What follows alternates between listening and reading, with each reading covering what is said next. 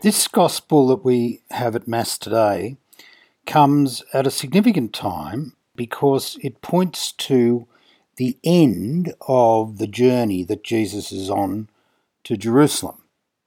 It's a journey that's going to cost him his life, and as he proceeds along it, he has to be steadfast and open to just how vulnerable it leaves him and what that means in terms of the surrender of his expectations and hopes into the hands of God as he moves forward.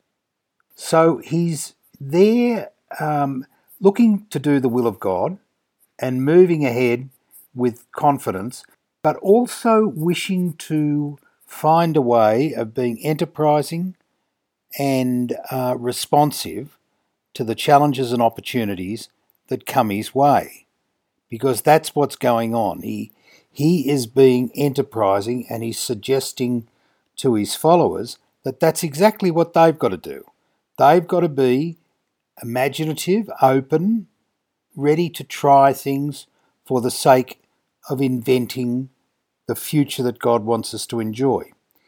Now, that seems a bit reckless at this stage of his journey. You'd think, well, no, hunker down, you know, keep risk at bay and keep trouble out of the immediate circle of your experience.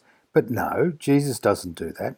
Jesus says, give it everything you've got and go and don't expect that it's all just going to snap into place because you want it to. But what he asks is that even in times of reversal and disappointment and frustration, that we give our all to the enterprise of building the kingdom of God with the grace of God. So that's what's going on in this reading today. That we are invited to take risks for the sake of creating the space for the kingdom of God to grow. Now, the real question is are we ready to do that? Well, at one level, we're probably ready to take a risk, but at another level, we're not, because we obviously going to be filled full of fear for the consequences. So, what in fact Jesus asks us to do is to put ourselves in God's hands and allow God to create that opportunity, that transformation, that growth. That's what He's asking us to do.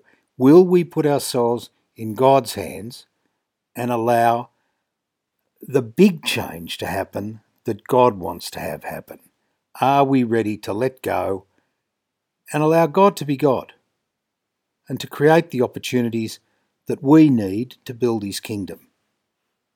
That's what's there, and that's what's relevant at this time of, of the year, of the church's year, as we move towards Advent.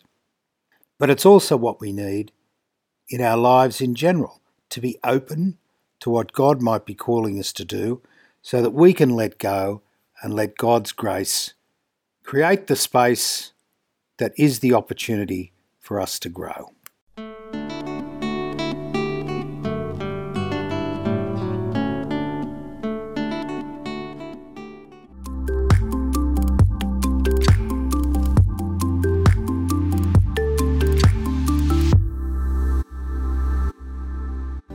The Union of Catholic Asian News is the leading independent Catholic news source from Asia. Support our network of Catholic journalists and editors who daily provide accurate independent reports and commentaries on issues affecting the Church across the Asian region. Go to www.ucanews.com slash donate and do your bit. Thank you.